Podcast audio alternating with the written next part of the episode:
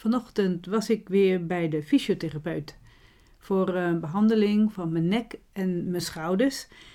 En dat heb ik eigenlijk al heel lang. Ik kom regelmatig daar en dat is al vanaf 2006. Vanaf dus eh, de eerste aanvallen van, uh, van draaiduizeligheid. Nou, dat als gevolg van de ziekte van Meniere.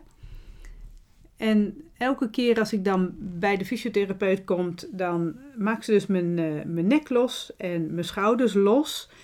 En het lijkt al alsof er niks aan de hand is, maar op het moment dat zij dus daar gaat masseren, ze weet precies op welke plekken ze moet zijn, blijkt dan toch dat het weer vast zit. En waarschijnlijk zet ik het vanzelf vast. Omdat ik dus wat instabieler ben, houd ik als een soort zelfbeschermingsreactie reactie, mijn, mijn nek, mijn hoofd stil. Niet te veel bewegen en omdat ik dan minder beweeg, gaat het zich vastzetten. Waarschijnlijk ook dat de tinnitus, die altijd aanwezig is, die toch voor een soort stressreactie in mijn nek uh, zorgt.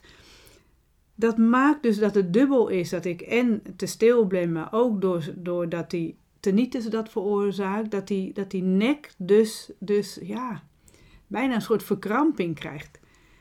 Dus zodoende ben ik al heel lang dat ik steeds naar de fysiotherapeut ga.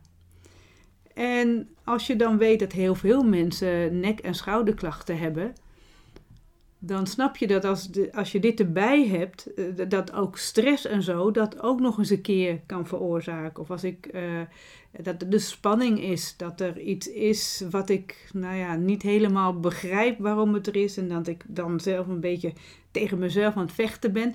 Dat dat er ook nog eens een keer extra voor zorgt dat het dus eerder vast komt te zitten. Dus er zijn meerdere mogelijkheden waardoor dat elke keer vast gaat zitten. En een van die oorzaken is dus echt zeker die instabiliteit. En waarom vertel ik dit nu? Ik ben uh, um, van de week heb ik meegedaan aan vaker in de media aan een media lunch. En daar was iemand te gast, Maria Genova. En die vertelde over wat er nodig is als je een boek op het podium wil krijgen, als je daarmee naar buiten wil treden.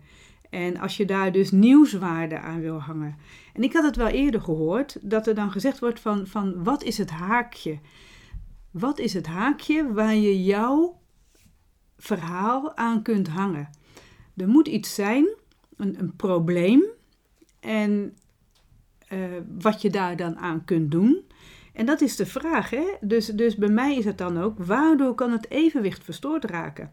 En, en wat is daar dan aan te doen? Dat, dat, dat moet een haakje zijn.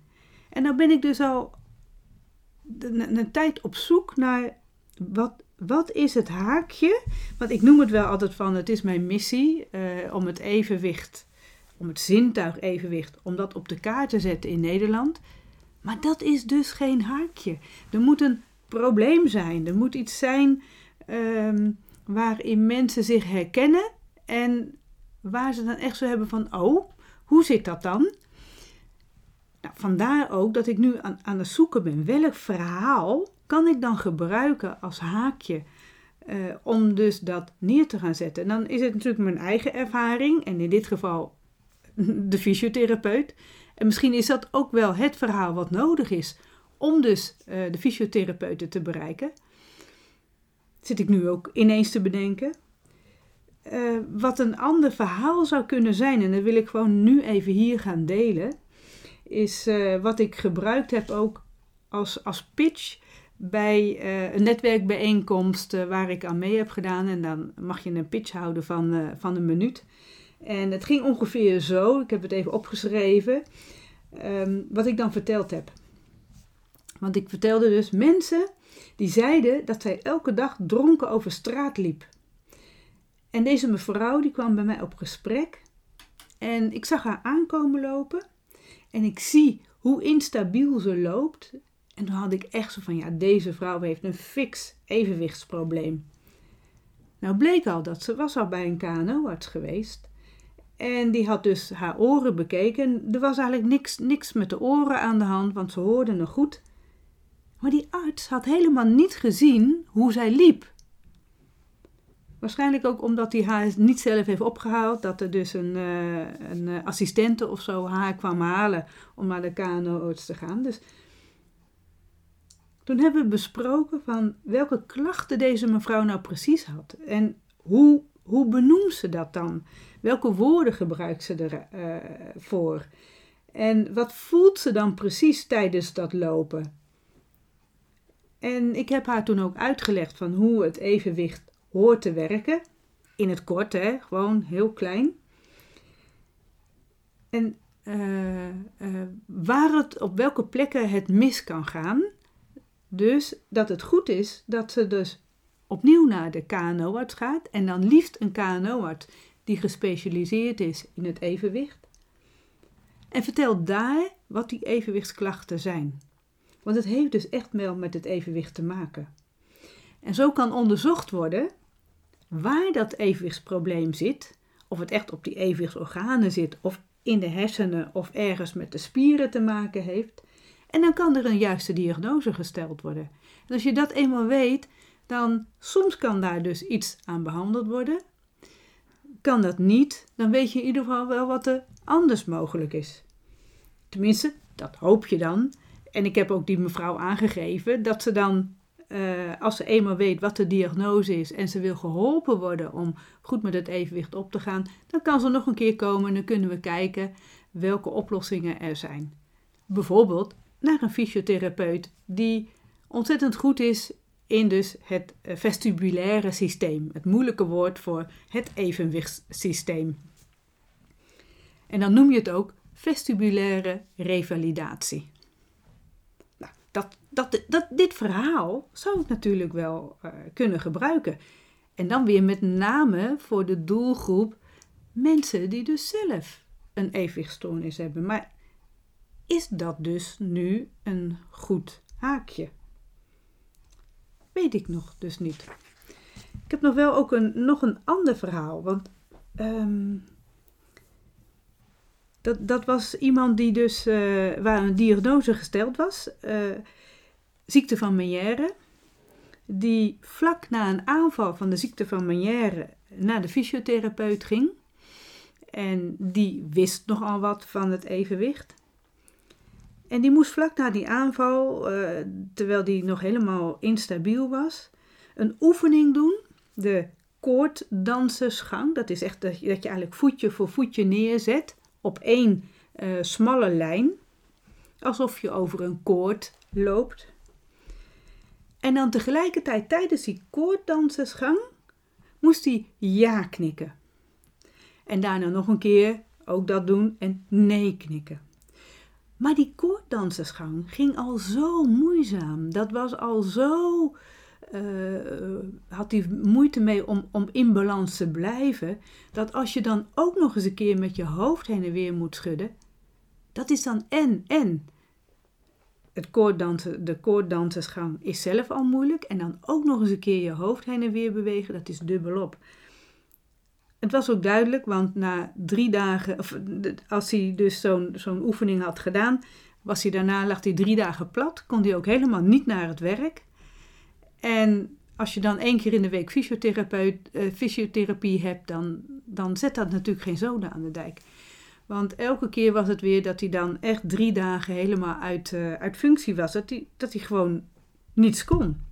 Dan heb ik al aangegeven van juist na een aanval van Meniere, eh, als die instabiliteit nog zo erg is, zo groot is, moet je niet willen dat je zo'n gecombineerde oefening gaat doen dan zou ik liever zeggen: ga eerst alleen maar rechtdoor lopen.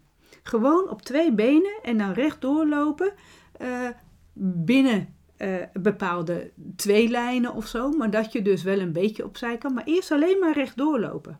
Dat je dat kan. Als dat eenmaal goed gaat, dat je dan pas met een koorddansersgang aan de gang gaat. En als dat goed gaat, dat je dan op een gegeven moment met dat knikken en heen en weer kan gaan doen. En dan ook begrijpen, als fysiotherapeut, dat niet alles helemaal weer uh, goed kan worden. Dat er een soort grens zit aan het herstelvermogen, helemaal als die evensorganen zelf echt beschadigd zijn. dat is ook weer, dat heb ik pas geleden ook van iemand gehoord, van een, uh, van een fysiotherapeut die dus vestibulaire revalidatie doet. Die zegt, we gaan ervoor zorgen dat we het evenwichtsorgaan weer helemaal gaan herstellen. Gaan herstellen? Evenwichtsorganen, als die kapot zijn, die kunnen niet zelf herstellen. Wat je dus wel kunt doen, is dus uh, je, je spieren weer helemaal stevig maken. En zorgen dat je met wat je ziet ook met je spieren goed kan. En uh, dat je dus goed voelt waar je loopt. Dat je echt bewust en met aandacht loopt. Dat soort dingen kun je dus weer gaan verbeteren. Zodoen, uh, het brein kan dus ook een heleboel wel compenseren als die evenwichtsorganen die doen, maar daar gaat tijd overheen. Dat kan niet in één keer. Maar dat maakt dat het zo belangrijk is. Maar je kunt niet zeggen dat je de evenwichtsorganen dat. En dan zeggen, hebben ze het over één evenwichtsorgaan. We hebben er twee. Aan alle, in allebei de oren namelijk. Dus eigenlijk gaat het in. Het is meer fout. Maar dat is een klein verschil. Je mag voor mij zeggen evenwichtsorgaan. Maar het kan niet herstellen. Het is gewoon een klein mechaniekje. Ja, is dit verhaal nou een haakje waar ik iets mee kan? Ik ben, ik ben er dus nog niet helemaal over uit. Ik ben een beetje aan het worstelen. Ik zit zelf een beetje in die, die innerlijke strijd van. Mijn missie is dus het zintuig evenwicht op de kaart zetten in Nederland. Ehm, dat is niet nieuwswaardig, dat is niet ehm, actueel, dat is niet waar mensen op aanhaken. Dus, dus zoek dat haakje. Wat, wat zijn de problemen?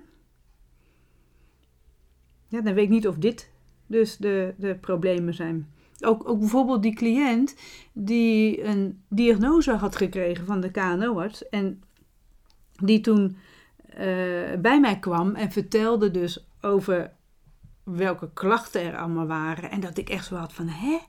Maar die klachten, passen helemaal niet bij de diagnose die is gesteld. En die kreeg daar ook bepaalde medicatie voor. En toen dacht ik van, maar als die klachten niet passen bij die diagnose, dan is het maar de vraag of deze medicatie die je nu gebruikt, of dat helpt. Dus wat ik als advies heb gegeven, ga opnieuw naar een KNO-arts maar kies dan een andere KNO-arts die dus gespecialiseerd is in het evenwicht. En ga kijken of de diagnose die gesteld is, of die klopt.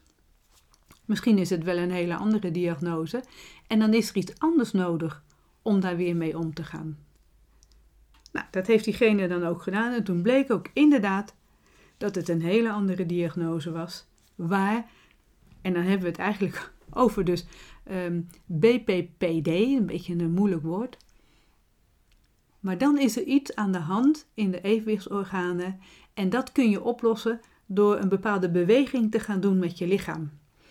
En als je, uh, dat kun je laten doen door bepaalde artsen die daarin gespecialiseerd zijn of door fysiotherapeuten die dat kunnen. En als je er eenmaal weet hoe dat werkt, dan kun je het uiteindelijk ook zelf doen. En als je daar dan weer last van hebt, dan kun je jezelf weer eigenlijk resetten noemen we het dan maar. Dan zorg je dat dat weer goed komt. Dat is een hele andere diagnose. En daar heb je helemaal die, die medicatie ook niet voor nodig. Dus ja, wat dat betreft was ik blij dat ik diegene dus weer terugverwezen heb naar de KNO-arts. Van ga eens kijken en ga ook die klachten even goed benoemen. Want mensen beseffen niet hoe belangrijk het is dat je zelf precies vertelt wat er aan de hand is. En dat dat dus uh, van zoveel waarde is dat je het juiste vertelt. En niet op een vraag die een uh, arts stelt dat je alleen maar ja of nee vertelt, maar dat je veel meer je eigen gevoel erbij vertelt. En dat is wat ik dan dus ook met die cliënten doe, om de juiste woorden ervoor te vinden, zodat je dus het goed kan benoemen wat nodig is, zodat de arts ook de juiste diagnose kan stellen. Kan ook een verhaal zijn, hè, dit. Dat, dat zou voor artsen natuurlijk iets, iets kunnen zijn. Dat haakje. Ja. Of is het toch van die die, de wereld, we zitten nu in die, nog steeds in die coronatijd, noem ik het dan maar. Die wereld die is uit evenwicht. De hele wereld is uit evenwicht. Op, op allerlei vlakken. Financieel, uh, economisch, uh, uh, privé en werk. Die hele balans is weg. zo zijn er op allerlei vlakken kunnen mensen uit evenwicht zijn. Stel dat je dan ook nog fysiek uit evenwicht bent, dus dat ook de evenwichtsorganen niet goed werken, of dat er ergens anders in het evenwichtssysteem echt een fout optreedt, waardoor je dus niet meer uh, zeker over straat kunt lopen, waardoor het bewegen gewoon moeizamer gaat, dan heb je dat uit evenwicht zijn zelfs nog dubbel op. En als je dan op dat moment ook nog eens een keer uh, je zorgen maakt om, om je baan en um, dus, dus financieel dus daarmee mee te maken hebt. Uh, dat, dat je eigenlijk nog heel, heel hard aan het werk bent en niet eens aan je eigen ja, privé dingen en ontspanning toekomt. Dan is dat dus helemaal twee, drie, misschien wel vier dubbel op uit evenwicht.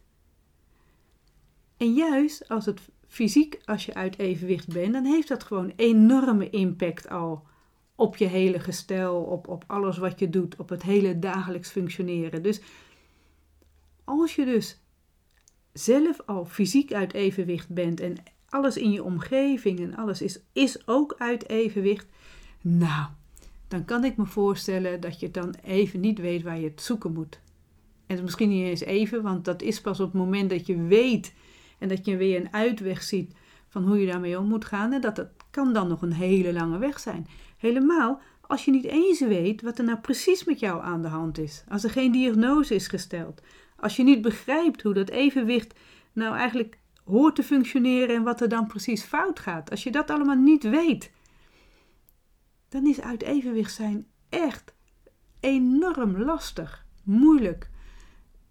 En dus enorme impact. Gewoon op alles wat je doet. Ja, dat zou natuurlijk ook een haakje kunnen zijn. Hè? Die heb ik al eerder bedacht over dat, dat die wereld uit evenwicht. Want dat snapt iedereen. Dat die wereld uit evenwicht is. Misschien kan ik dat wel als haakje gebruiken.